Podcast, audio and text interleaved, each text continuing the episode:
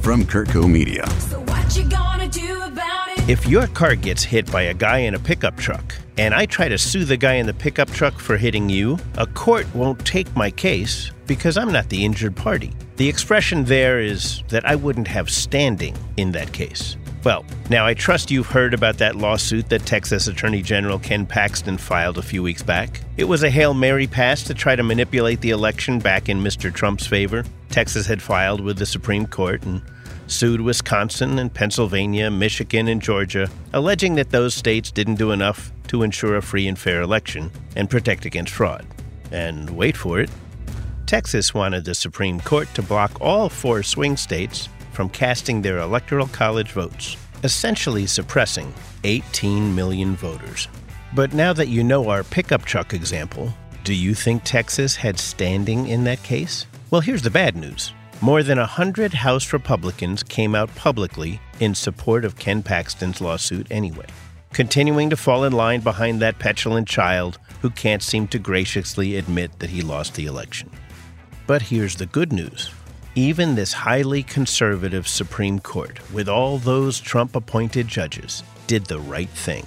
They quickly threw out Ken Paxton's case, proving that the system still works.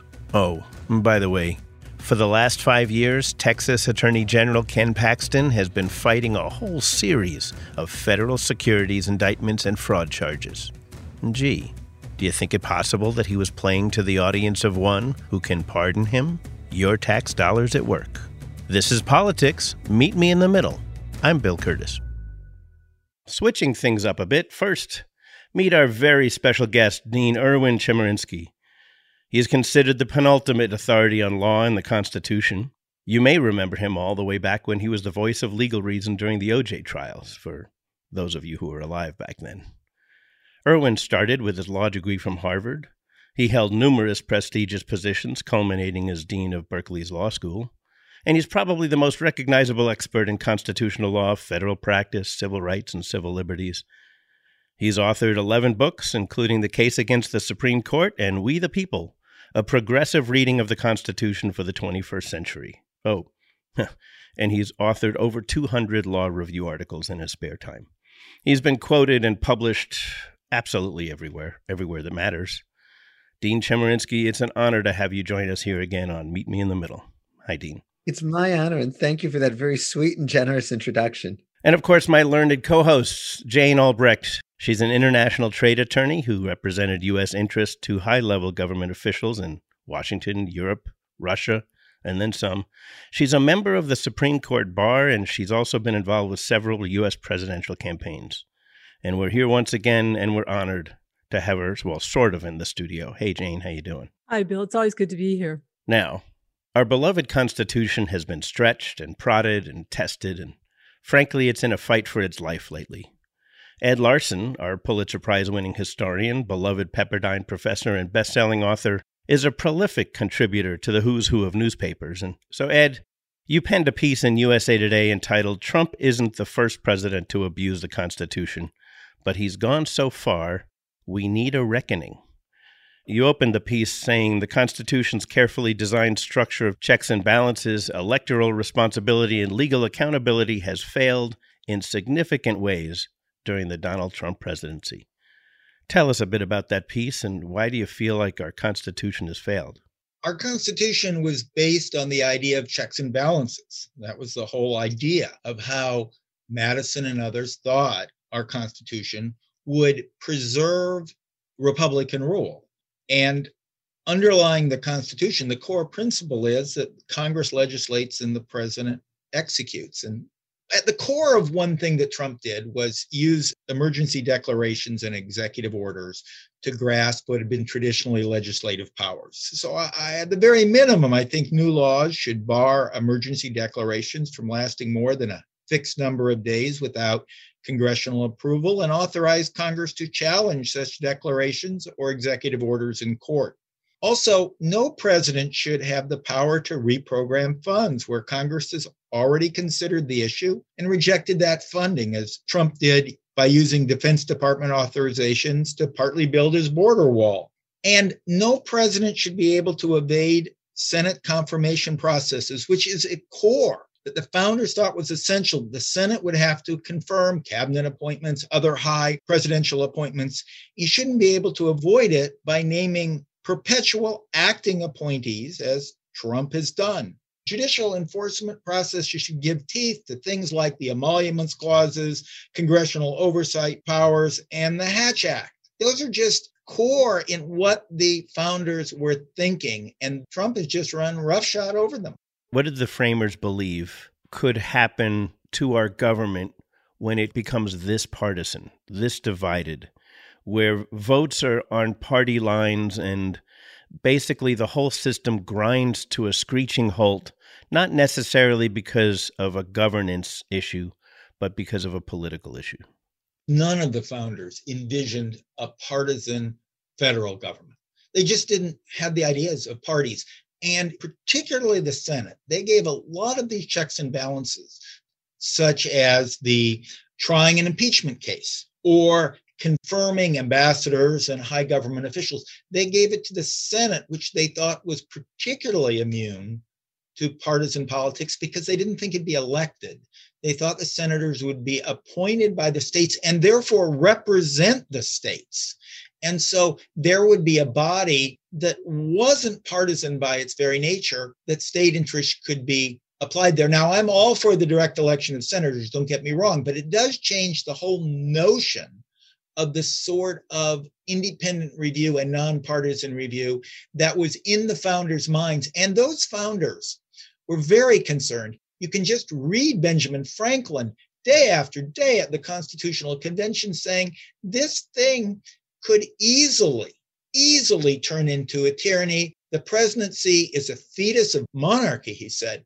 We have to be very careful. And they believe so deeply in the need for Republican virtue. Indeed, the only reason Ben Franklin signed the Constitution was that he thought Washington would exhibit Republican virtue. And therefore, as he said, this thing is going to be administered well for a while. But in the end, he prophesied that it would lead to tyranny. Okay, so Erwin, I got to bring you in here because maybe we want to go right down to the foundation for a minute. Can you summarize, especially for me, what the Supreme Court's role is when it comes to the Constitution? I think Marbury versus Madison in 1803 got it exactly right when it said, The words in the Constitution are meaningless unless they're enforced. The Constitution exists to limit government. Those limits have meaning only if they're enforced. And it's the role of the judiciary to interpret and enforce the Constitution. Marbury versus Madison said, quote, it's the province and duty of the judicial department to say what the law is. I would also point out that, well, Ed is right. I don't know that there's any law or constitution you could create where, if as many people were not going to enforce it as happened here, that it would work. And what happened here was not just Trump's attempt at violating the Constitution. It was a huge number of senators willing to go along with it. So if you have that many people willing to go along with not following the law, I don't know that any constitution would work. Jane, I think your point is so important. And it goes what Ed was saying earlier. One of the things that I've come to realize over the last several years is how much the Constitution assumes the good faith of those who are governing us. And if they're not governing in good faith, the Constitution doesn't provide much with regard to mechanisms. And I think some of the examples that Ed mentions are worth really focusing on. The Constitution assumes that the president will make appointments to fill vacancies. The Merit System Protection Board exists to enforce many of the most important personnel rules, including for civil service. Do you know how many members are right now on the Merit System Protection Board? Nope. Zero, because President Trump hasn't appointed anybody. It assumes that for key positions, the president will appoint and then the Senate will decide whether to ratify. But because there have been temporary appointments, that hasn't happened. The Constitution clearly gives the spending power to Congress. Congress refused to appropriate money for the border wall. The government shut down for 35 days, the longest in history. The president capitulated and then spent the money anyway. That's inconsistent on those basic notions of checks and balances. And I hope for those who are listening that this isn't partisan. I would expect conservatives would be outraged if a liberal president did this and should be outraged that any president is doing this. Or to go back in 2016, President Obama nominated Merrick Garland to be on the Supreme Court. Good faith would be the Senate would hold hearings and a vote. But Mitch McConnell said no hearings and no vote. There's nothing that could be done about it, but it wasn't complying with the Constitution in good faith. Ed mentioned the problem of a president continually making acting appointments, thereby avoiding Senate confirmation. But we're going to have the other problem facing us as well the Senate refusing to approve presidential cabinet members when there's no reason not to. Clearly, you guys are demonstrating the fact that we need a constitution that doesn't assume that everybody is a cooperating partner in the process. Erwin, isn't that what you just said? Is that we're expecting kind of a certain level of decorum in our government? I don't know if I'd use the word decorum, but I would use the phrase good faith on the part of those who govern us. And if those who are governing us aren't acting in good faith, they're not making the appointments they're supposed to, they're not holding the hearings that they're supposed to, they're not doing the confirmations that they're supposed to, then we don't have adequate mechanisms in the Constitution to deal with that. Now let's get down to some brass tacks and review some of the areas where our democracy was tested. Of the 52 cases filed by those who would like to reverse our election results, 51 of them were essentially thrown out. The one that the Republicans won was just about observers standing six feet away from vote counters instead of 20. Perhaps the best example of our democratic, small d, system working was how the Supreme Court judges did their job and put the Constitution and country first before any party affiliation or supposed loyalty to the guy who appointed them. Erwin, were you at all surprised at how the Supreme Court handled that case? Or for that matter, how any of these 52 cases were dealt with? The courts have functioned exactly as they were supposed to through this election. We owe a huge debt of admiration and gratitude to the judges.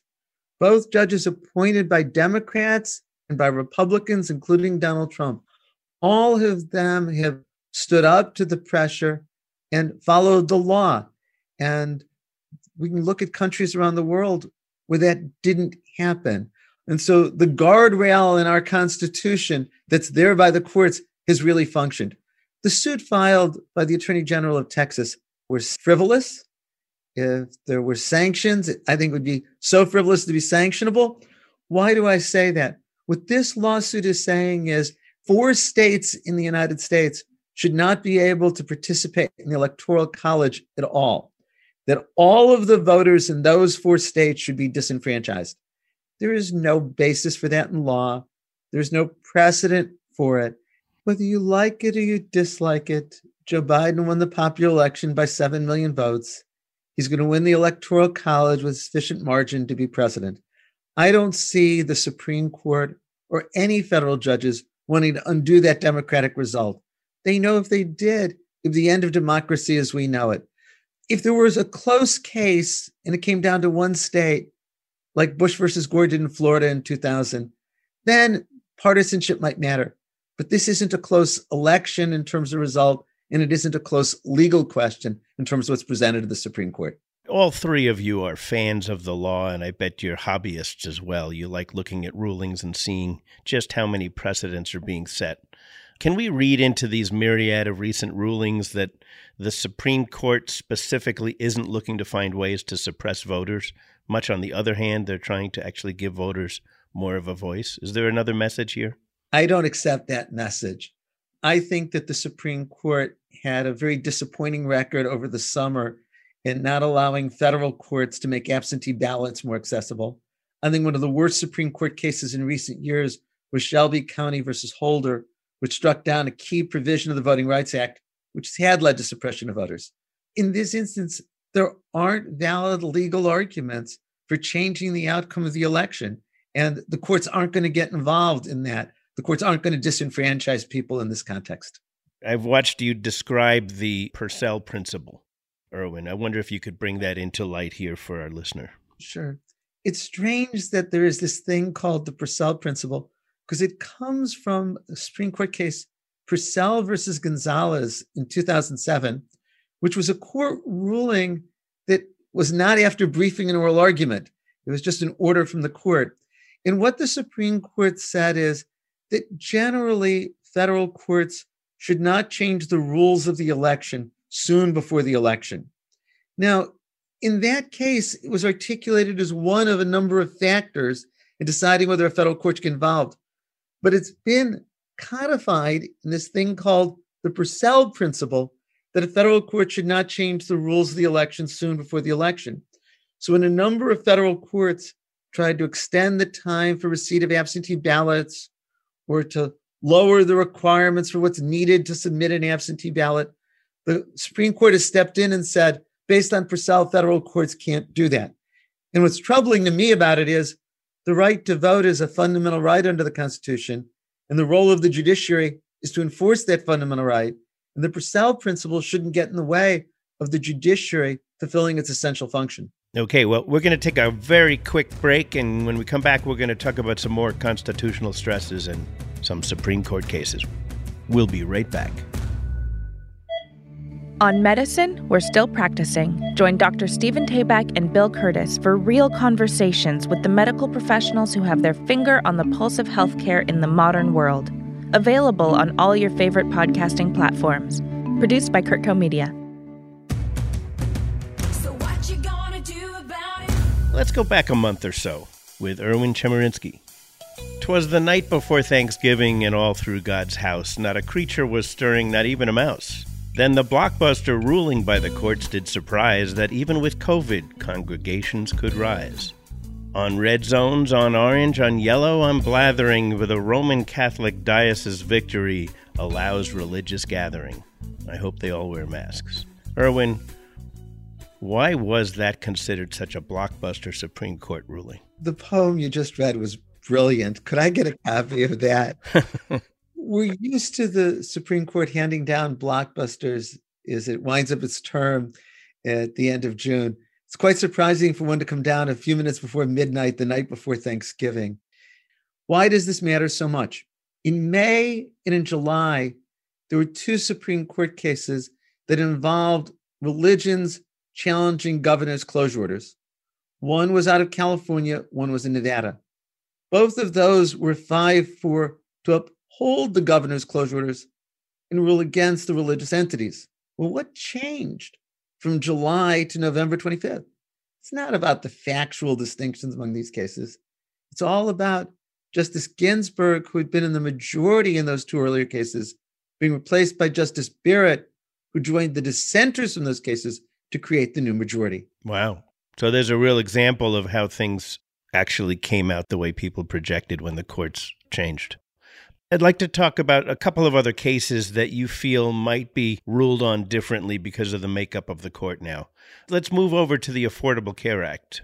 Back in 2012, John Roberts ruled that the individual mandate, the fact that you have to purchase insurance or pay a fine, was a tax, which of course paved the way to deploy what's known now as Obamacare. Just a few years ago, Congress eliminated the penalty for people who didn't purchase health insurance, and Texas sued that the move makes the Affordable Care Act, well, unconstitutional. What is the argument that would make it unconstitutional without a mandate? The argument is that the Supreme Court upheld the individual mandate under its taxing power.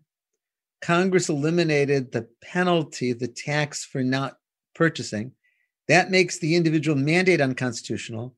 And the argument is without the individual mandate, the whole law is unconstitutional, which was the position of Justice Scalia, Kennedy, Thomas Alito in 2012. What makes the whole law unconstitutional without the mandate? Their argument was that the individual mandate was the linchpin to the statute, that Congress would have never adopted the statute without the individual mandate.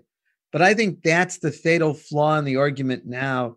And it's why I say with some confidence, I think the Supreme Court's going to reject this constitutional challenge. Whenever a court strikes down a part of a law, the question is would the legislature have adopted that law without the provision that was declared unconstitutional? In law, that's called the question of severability. And it is a question of legislative intent. The legislative intent couldn't be clearer here. Congress repealed one part of a very long bill. In fact, in the same month, December 2017, there was a proposal in Congress to repeal the whole Affordable Care Act. It failed. Probably all remember Senator John McCain near death coming to vote to uphold the Affordable Care Act. So it's hard to imagine the court saying the entire law is unconstitutional just because this one part was repealed. Okay. Erwin, wouldn't the law be constitutional in terms of the basis of what we're talking about, Bill, here is that the federal government has to have a basis to act in a particular area. And at this point, wouldn't the Interstate Commerce Clause be an adequate basis to legislate in this area? I think it is generally for the statute. I'm going to put aside whether it was enough for the individual mandate. Think of some of the things that the Affordable Care Act famously does. It says that insurance companies can't deny coverage to people because of pre existing medical conditions. It says that insurance companies can't charge higher premiums for those with chronic conditions like, say, diabetes or epilepsy. It says that insurance companies can't put a cap on yearly or lifetime benefits. That's Congress regulating an enormous industry, the health insurance industry. That's regulating interstate commerce. What was at issue in 2012 was whether or not the requirement that individuals purchase insurance fits within the commerce power. Five justices said no to that, four said yes, but that's not the issue before the Supreme Court now. So, Erwin, welcome to our lightning round. This is where you need to rule on some past or future Supreme Court cases. Quick ruling, just off the top. Facebook versus Duguid. Does the First Amendment allow someone to invade my rights? This is the whole anti robocalling law that it was determined that robocalling is, is a kind of freedom of speech, I guess. And now that's being revisited again. How do you feel that's going to go?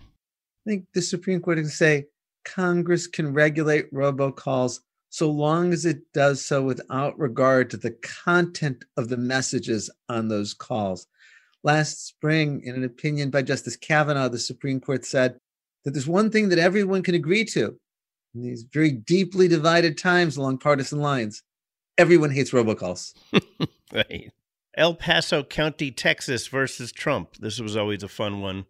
Whether an executive branch expenditure of two and a half billion on a border wall violates the Consolidated Appropriations Act and basically goes around the, the Congress's deployment of funds. Congress has the spending power. The idea that the president can spend federal dollars without congressional appropriation is so inconsistent with the basic principle Congress has the power of the purse. Okay, so you're ruling with Texas on that one. Let's go to Trump versus Knight. Whether the First Amendment deprives a government official of his right to control his own Twitter by blocking third party accounts if he uses that personal account to announce official actions and policies. There are many cases that involved city council members or other government agencies that try to deny press credentials to those who are critical of the government officials. And invariably, what the courts have always said is the government can't deny press access to those who criticize the government. Well, that's exactly what President Trump was doing, cutting off his Twitter feed to those who were critical of him. If his Twitter feed was all about his opinion, his life, I think it would be different. But he was using his Twitter feed to announce official government policies. And to me, that's the same as a city council saying, we're not going to give press privileges to those who criticize the city council. Okay. Well, I thought this one was ruled on somehow, but it seems to be rearing its head again. Whether the Supreme Court should say, pending appeal, a decision by the U.S. Court of Appeals for the Second Circuit, which upheld the dismissal of President Donald Trump's claims that a grand jury subpoena for his financial records was basically issued in bad faith. Trump versus Vance, I believe it's called. Where's that going to go? Just a little bit of background as to why it's back before the Supreme Court. This involves a state grand jury in New York that subpoenaed financial information from President Trump's accountant, Mazars USA. The state grand jury was investigating whether or not Donald Trump violated campaign finance laws in paying over $100,000 to Stormy Daniels is hush money so she wouldn't disclose her sexual relationship with Donald Trump. Did he violate campaign finance laws in not disclosing this and the way in which it was paid? President Trump went to federal court to quash the subpoena. The federal district court refused. The federal court of appeals upheld that. And the Supreme Court on July 8th of this year affirmed seven to two. Chief Justice Roberts wrote to the court and said, the law has the right to every person's evidence. The court said that any person could have a grand jury subpoena quashed on the ground that it's abusive, that it was improperly motivated. And Donald Trump could try to make that argument when the case was sent back to the lower courts. Went back to the Southern District of New York. Trump tried to quash the subpoena on those grounds. The Southern District of New York refused. The Second Circuit affirmed. And so that's why it's back before the Supreme Court. I think the Supreme Court's going to deny review in this case. Okay. When we come back, Erwin, I'd like to talk to you a little bit about the Senate and how it works, Mitch McConnell's position there, and how our new vice president is going to be interacting with the Senate going forward. We'll be back in a second. Welcome to Life Done Better. Listen to the weekly episodes where supermodel and health coach Jill DeYoung talks to some of the world's most inspiring women in health and wellness. It's the place for all the unicorns who strive to create a life on their own terms. Join us to explore, discover, and create a life done better together. Listen and subscribe from CurtCo Media, media for your mind. We're back. Mitch McConnell, as majority leader, well, every time the House sends in a bill, Mitch basically sits on it, doesn't bring it to the floor. Technically, what does it mean that the VP presides over the Senate, other than having a tiebreaker vote? It means that when the Senate is in session and the vice president is there, the vice president serves as the chair, much like when there's a faculty meeting, I, as dean, get to chair it. Um, and it means, as you say in the Senate, if it's a 50 50 vote, the vice president gets to break the tie. But the vice president doesn't get to bring things for a hearing or to a vote. If so, Joe Biden would have commanded a hearing on Merrick Garland's nomination and a vote on it. Similar to that, and beyond that, the vice president cannot even speak on matters of substance. When they first formed the Senate, John Adams was the vice president and therefore the president of the Senate. And he had an opinion on everything. And he would talk and he'd even propose legislation. And he was so insufferable. In fact, only his wife could stand him for any length of time. that that's why the Senate adopted a rule that the vice president or the presiding officer could not speak on matters of substance. It was designed to shut up John Adams, and it's still the Senate rule. Tell me a little about how you expect the Senate to be functioning going forward. First, obviously, there's an election coming up in the beginning of January where there are two Senate seats up for grabs out of Georgia. Ed, which way can that go? Do they both have to go to the Democrats to change the, the leaning of the Senate? At what point does our new vice president, Kamala, end up having some effect on Senate rulings? Right now, with the elections that just have happened, in fact, right this very moment, because Senator Kelly's already taken office, there are 48 Democrats and 50 Republicans. For there to be a 50 50 tie and therefore let the vice president decide which party is in control, it would require the Democrats to win both Georgia seats. And if you look at the polls today, it could well be that they split differently. And as a result, it would be 49 51. And unless some senator, like the good senator from Alaska, changes parties, the Republicans would be controlled. That was the situation in 2000. It was so close, it was one seat. And there, Jim Jeffords, the senator from Vermont, left the Republican Party to give temporarily control to the Democrats. But that's how tight the whole thing will be. So, Erwin, let's talk about a couple of other things that are very current in people's minds right now. Where is it written that I, as an outgoing president, cannot pardon myself, my family, my kids, even for charges that have not been brought yet? The Constitution gives the president broad power to issue pardons and reprieves. And it's generally been understood that the president can pardon anyone who's accused or convicted of a federal crime. Now, he can only pardon as to federal crimes, can't issue pardons as to state law crimes, but it also includes those who have not yet been charged or convicted. Gerald Ford was able to pardon Richard Nixon, even though Nixon to that point hadn't been charged or convicted. But you ask me a much more specific question Can the president pardon himself? We don't know the answer because no president has ever tried to do it. President Trump has said, I absolutely have that power. And there's an argument based on the text of the Constitution that he can. I think there's also a strong argument based on the text of the Constitution he can't. It speaks of granting pardons. We've always understood that as something that's bestowed on somebody else. The Constitution says that the president is not to get any benefit from serving other than the salary for office. Being able to pardon himself would be a tremendous benefit from the office. No one is above the law. No one should be a judge in his or own case. Would help to explain why I don't think the president should be able to pardon himself. Interesting. So let's have a little bit of fun for just a minute. I'll start with Ed. You opened the show by talking about some of the fraying threads of the Constitution. What was the most recent amendment to the Constitution? Well, that's sort of a trick question because I know. the original First Amendment was finally adopted after over 200 years. But other than that, if you take that one out, and it's a rather trivial amendment, most of the recent amendments have been petty little items like 18 year old vote. Erwin, do you know? The 27th Amendment was the one that limited the ability of representatives and senators to give themselves a pay raise. Yeah, absolutely. Winner. Ding, ding, ding, ding. 27th Amendment in 1992 required that any change in the compensation for members of the U.S. Congress could take effect only after the next election of the House of Representatives. The last amendment that we have had in this Constitution with its frayed threads is almost two decades ago, and it has to do with the pay raise for people in the Congress.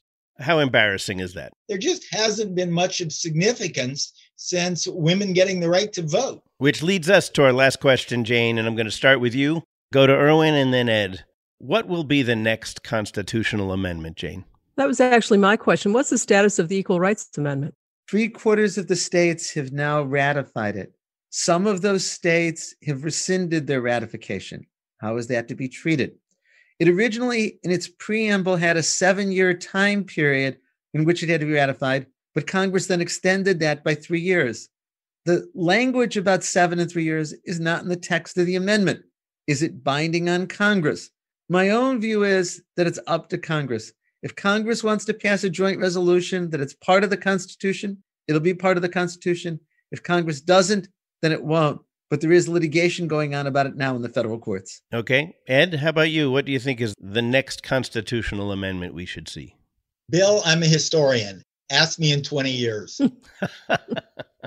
Which makes us think that in 20 years, you will be able to look back on the next constitutional amendment Possibly. because it's been 20 years. Erwin, what does it mean when the states rescind it? Can they rescind it after they've passed it? It's a great question. Two of the states rescinded the 14th Amendment after they had ratified it, but those states were counted towards the three quarters of the states necessary. So we don't have an answer. The Supreme Court, in a case called Coleman versus Miller in 1939, said that it's ultimately up to Congress and the political process to answer that question and decide whether an amendment is improperly ratified. And I think, therefore, if Congress wants to say we have three quarters of the states counting those who rescinded, the 14th Amendment is a precedent, the ERA is part of the Constitution. Erwin Chemerinsky, thanks so much for joining us again. How can people follow you? Hopefully, by you having me back on the program. I'm not on Twitter, I'm not on social media, I don't have a website. This is why we love you, Erwin. It's, it's wonderful to be on the program and to be with you and Jane and Ed. I hope you'll have me back. Jane Albrecht, Professor Ed Larson, thanks once again for joining. Thanks to our producing director, AJ Mosley. And if this show sounds even better than usual, it's because we've got a brand new producer editor, Joey Salvia. Nice to have you here, Joey. The pleasure is all mine, Bill. Music for Meet Me in the Middle is composed and performed by Celeste and Eric Dick. Wait, wait, wait, Joey, wait, wait on the music for just a second. You can see the light in the distance. With all this talk of vaccines, we're only months away now from our old social routines, yet masks meet resistance, and we're feeling all boxed in. Stay home orders and insistence, we're crawling out of our skin. It would be a shame if, after all this sacrifice, we get sloppy and careless, ignoring Fauci's advice. Can you imagine, as we're close to the end, if our patience runs out and we infect our best friend, our uncle, our aunt, our grandpa, our dad? It would all be not worth it if we end up so sad. Life is looking up now. We've got a new administration. I think we'll make it through somehow, thanks to miraculous medical innovation. We only have but one more ask.